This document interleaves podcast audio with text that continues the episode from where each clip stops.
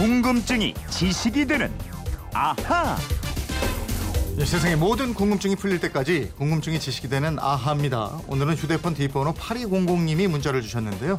네, 저는 매일매일 비타민을 챙겨 먹는데 비타민은 언제부터 먹기 시작했나요? 비타민 종류가 많은데 이거 어떻게 나눠지고 차이가 뭔지도 궁금합니다. 이러셨어요.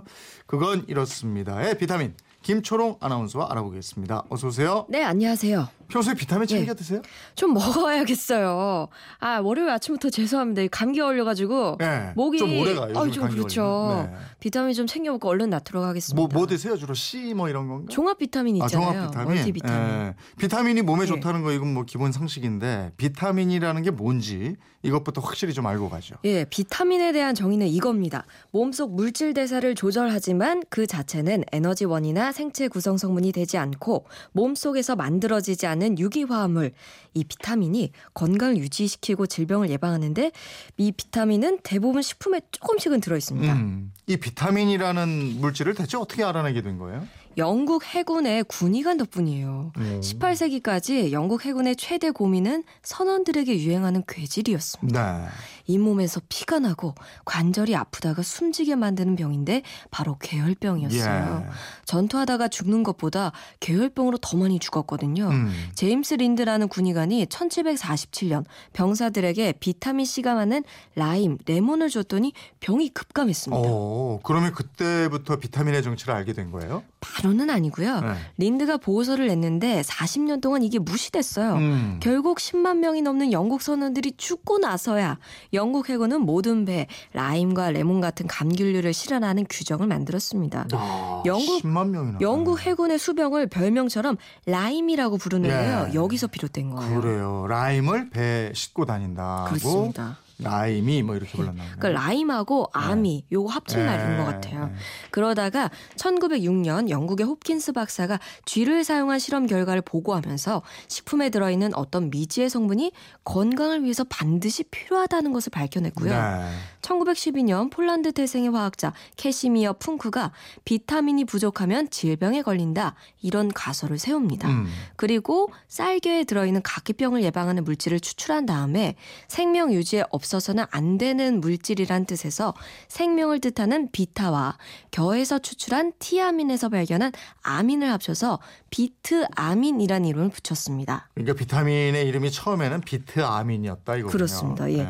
근데 훗날 다른 화학자들이 모든 비타민들이 아민을 다 함유하고 있는 건 아니라는 사실을 밝혀냈어요. 음. 그래서 비트아민에서 맨 뒤에 영어 철자 e를 빼고요. 비타민으로 불리게 됐습니다. 아, 비타민을 본격적으로 알리기 시작한 게 한 100년 정도 됐다 이 얘기인데 비타민은 종류가 꽤 많잖아요. 많죠. 이거 어떻게 분류가 되나요? 비타민 A를 불- 비롯해서요. B1, B2, B3 등등 8개가 있는 비군 복합체가 있어요. 네. 또 비타민 C, D, E, F, K, U, L, P 등으로 분류가 되는데요.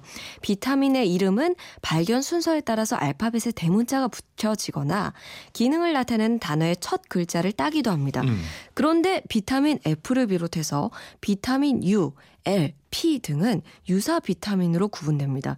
비타민하고 비슷한 구실을 하긴 하는데 비타민의 정의에는 맞지 않는 물질들이거든요. 아, 그럼 처음 발견됐을 때는 비타민으로 인정이 됐는데 나중에 기준에 맞지 않는 것으로 드러나서 그게 뭐 유사 비타민 뭐 이렇게 됐다. 예, 그런 것들도 꽤. 있다면서요? 예, 대표적인 게 비타민 F입니다. 음. 리놀레산 또는 필수 지방산으로 불리기도 하죠.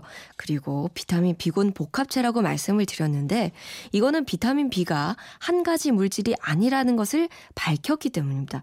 비타민 B1, B2, B12까지 음. 이 B군에 붙은 숫자는 해당 비타민이 발견된 순서인데요. 네. 지금까지 공식적으로 확인된 비타민 B군은 모두 8개입니다. 근데 비타민 B도 중간중간 숫자가 없던데 예. 요, 요런 중간중간에 없어진 숫자는 인정을 못 받아서 빠지게 되는 그렇죠. 거예요? 예. 비타민 4, 비타민 A, 비타민 10, 비타민 11이 아, 아 잘, 말- 잘못 말씀드렸네요. 제가 그러니까 음. 감기 때- 약 때문에 왔다 갔다 하는 말 정신이 네. B4, B8, B10, B11이 이 네 개가 없는 건데요. 네. 처음에는 비타민 비군인 줄 알고 번호를 붙였는데 여러 가지 이유로 인정을 받지 못해서 뺐습니다. 그러니까 우리 몸에 꼭 필요한 물질이 아니거나 몸에서 스스로 만들어지거나 아니면 특정한 조건에서는 독성을 나타낸다. 이런 이유 등으로 빠졌는데요. B7은 비오틴, B9은 엽산 같은 화학명으로 불리기도 합니다. 네. 비타민은 또 지용성이 있고 수용성이 있고 이렇잖아요. 그렇죠. 지방에 녹는 게 지용성이고 네. 물에 녹는 게 수용성인데요.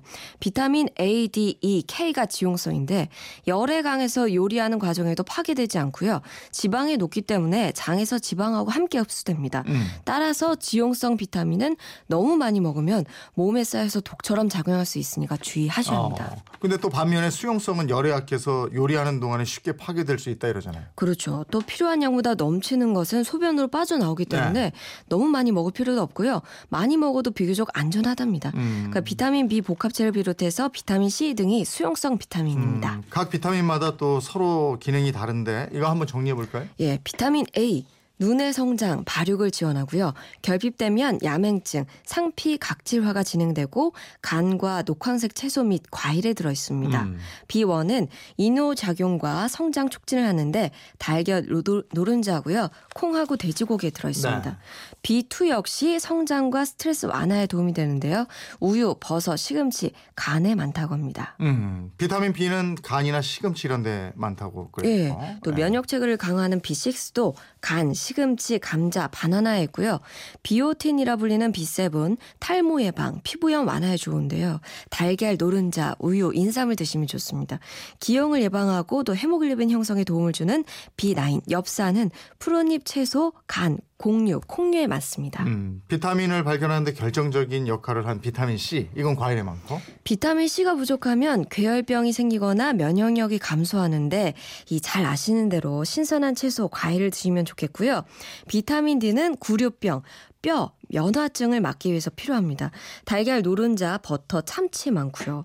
또 신경 손상을 예방하는 비타민 E는 식물성 기름, 우유, 쌀른을 드시면 좋고요. 출혈을 멈추게 하고 혈액을 응고시키는 데 꼭 필요한 비타민 K가 있죠. 푸른잎 채소를 많이 드셔야 합니다. 음, 사실 뭐 채소 채식 위주로 균형 있는 식사하면 비타민 보충제가 크게 필요하지 않은데 이게 요즘에 자연식품보다 공장에서 만든 가공식품 뭐 패스트푸드 이런 거 많이 드시잖아요. 네. 이런 거 많이 드시는 분들은 비타민을 잘 챙겨 먹는 게 좋다 이러더라고요. 4471님인데 김초롱 아나운서의 비타민 저희 애청자들이 있어 금방 나으실 거예요. 아유 감사합니다. 이랬어요. 얼른 나을 텐데 이런 목소리로 방송해서 정말 죄송스럽네요. 지금 저 모유 수유하느라고 약을 잘 예, 못 먹어서 그렇죠? 맞습니다. 맞아 맞아. 예. 쉬어야 되는. 아유, 예. 8200님 궁금증이 좀 풀리셨습니까? 선물 보내드리겠고요. 이분처럼 궁금한 게 있는 분들은 어떻게 하면 됩니까? 네, 그건 이렇습니다. 인터넷 게시판이나 MBC 미니 휴대폰 문자 샵 8001번으로 문자 보내주세요. 짧은 문자 50원, 긴 문자 100원의 이용료 있습니다. 생활 속 호기심, 궁금증 많이 보내주세요. 네, 지금까지 궁금증이 지식이 되는 아하 김초롱 아나운서였습니다. 고맙습니다. 고맙습니다.